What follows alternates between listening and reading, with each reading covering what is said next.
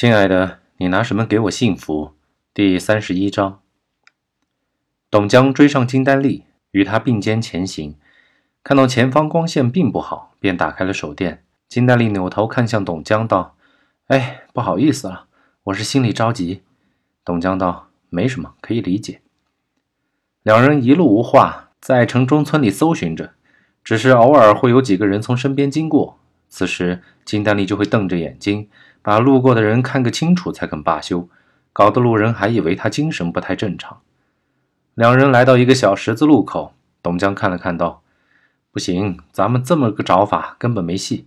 这里边太大了，早说让你等我拿了对讲机再进来，问清楚陈队他们找的区域，我们也不至于在这儿毫无目的的瞎找。”可你偏不听，嚷嚷什么？你去拿好了，我自己找。董江见金丹丽小嘴一翘，软硬不吃，知道是不好伺候的主，便道：“得得，我啥也没说啊。我回去的话，再把你给弄丢了，陈队非撕了我不可。”两人正说着话，金丹丽做了一个噤声的手势。董江见状，轻声问道：“怎么了？”金丹丽嘘了一声，仔细听了一会儿，道：“我好像听到有人喊。”董江也仔细听了一会儿，道：“我啥也没听见啊，是不是你听错了？”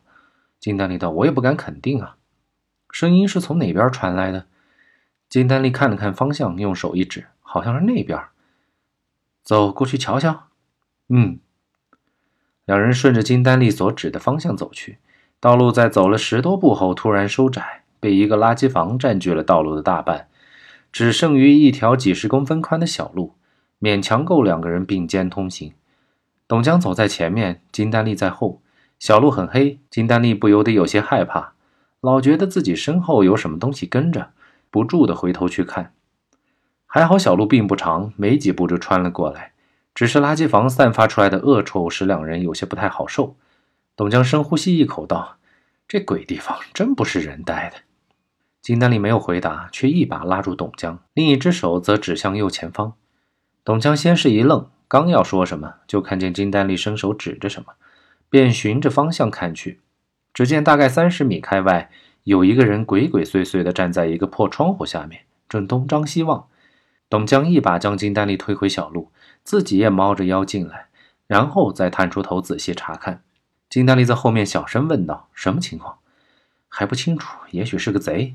说罢顿了一顿，接着道：“还有一个。”金丹丽还想再问，董江却向后伸手，做出一个不要讲话的手势。金丹丽话到嘴边，也只得咽了下去。又过了一小会儿，董江转头对金丹丽小声道：“跟我来。”金丹丽猫着腰，跟董江一路小跑，来到那个人站的窗口下。董江把他一把拉到旁边。刚才这个窗口里，另一个人和我们看见的那个人打了个招呼，那人就朝前面去了，估计是进去了。你别动，我看看。金丹丽点头答应后。董江小心地把脸凑到破窗户边，往里面看去。钱海明脱掉了王四眼侄儿的衣服和裤子，命令小警察穿上，这才仔细翻看了小警察的警官证，然后冷哼一声道：“杨德堂，你当警察也有几个年头了，怎么这么贪生怕死？”杨德堂叹了口气，什么也没有说：“别他妈丧着个脸啊！待会儿要是搞砸了，咱们两个都得死。”杨德堂问道。说吧，要我干啥？只要你不杀我，我就听你的。钱海明奇道：“之前你不是还扬言我死定了吗？现在怎么肯低声下气的了？”杨德堂低下头，半天才道：“人人都有自己的难处。”钱海明隐约觉着身边这个汉子并不是怕死，只是不愿去死，才会这么说。而且现在自己捅了这么大的娄子，也需要有人帮自己一把。只要能过了王四眼这一关。将来的事情就会好办得多。于是暗下决心，先和杨德堂坦诚合作，并打算表明自己的诚意。钱海明把枪收好，拍了拍杨德堂的肩，说道：“从现在开始，咱们是一根绳上的蚂蚱。我不再为难你，只要你帮我这一次，我一定会有所报答的。”杨德堂也是有些出乎意料，不知道钱海明的态度为何会一百八十度大拐弯。但从钱海明坚定的眼神之中，他没有看到欺骗，而是一种令人难以言表的感觉，有自信，有狠辣，但更多的则是期盼自己的回答。杨德堂不禁想起原来刚当警察的时候，那时候自己认为已经有了一套完整的世界观和人生观，总觉得这个世界就是那么的善恶分明。投身警察事业也是自己从小到大的心愿。可干了几年之后，人成熟了一些，才发现这个世界远比自己想象的复杂。善与恶其实也就是一线之隔。特别是因为很多家庭暴力而产生的过失杀人犯，他们真的是罪犯吗？狗急了还跳墙呢，何况是人？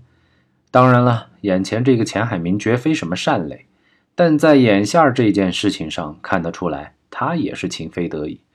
想到这里，杨德堂望向钱海明，点了点头。钱海明见杨德堂答应了，便将事情的大致情况和他说了。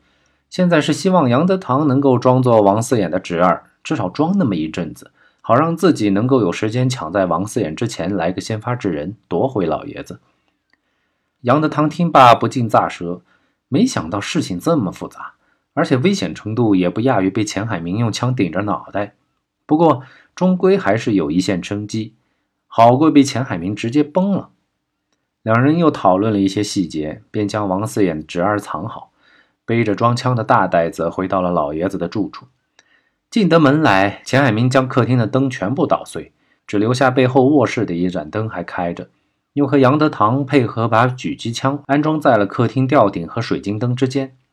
因为是联排别墅，客厅的顶很高，再加上灯被破坏了，一时间也看不清楚天花板上竟放了一支枪。钱海明趴在栏杆上仔细调整枪口的位置，满意之后。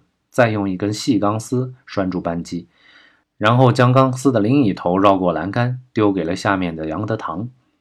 由杨德堂把钢丝引到卧室的门把手上拴好。钱海明又仔细检查了一遍，是杨德堂推门。随着卧室门的打开，钢丝收紧，枪声传来，啪的一声脆响。钱海明这才满意的点点头，让杨德堂重新把门掩过来，然后取出一颗子弹，并推上了膛。钱海明回到客厅，用望远镜看了看不远处的观景台，发现王四眼并没有再派人过来，心想王四眼确实很看重自己的侄儿，不敢再冒险杀掉自己。他低头看了看表，九点四十分，还有二十分钟就是决定自己命运的时刻了。杨德堂用玻璃刀将卧室落地玻璃开了一个一人高的口子，这是钱海明交代自己的最后一件事情。他回到客厅问道。你一定得杀掉那个台湾人吗？钱海明点燃一支烟道：“不好意思，杨警官，我们的世界不是你死就是我亡，靠商量是不行的。”杨德堂沉默了一会儿，说道：“但是你别忘了，我始终还是个警察。”钱海明哈哈一笑，答非所问道：“说说吧，我知道你是不怕死的人，你到底是在忌讳什么？”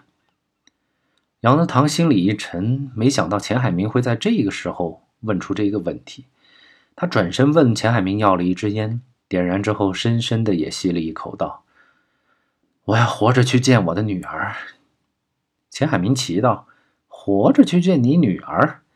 杨德堂道：“是啊，失散了多年的女儿终于找着了，还没有来得及去见见，约好了明年春节去的。在这之前，我轻易不会死的。”钱海明本想问清楚原因。可话到嘴边却忍住了。他突然想到了王若思，不知道他现在在干嘛。麻子救出了陈丽没有？诸多心事涌上心头之后，钱海明才发现自己此刻竟是如此的思念着王若思。他拿出电话，左思右想，还是按下了麻子的电话。麻子，是我，钱海明。明哥，你怎么现在才给我打电话？你原来的号码呢？我扔了，怎么了？嫂子也被王二绑走了。什么？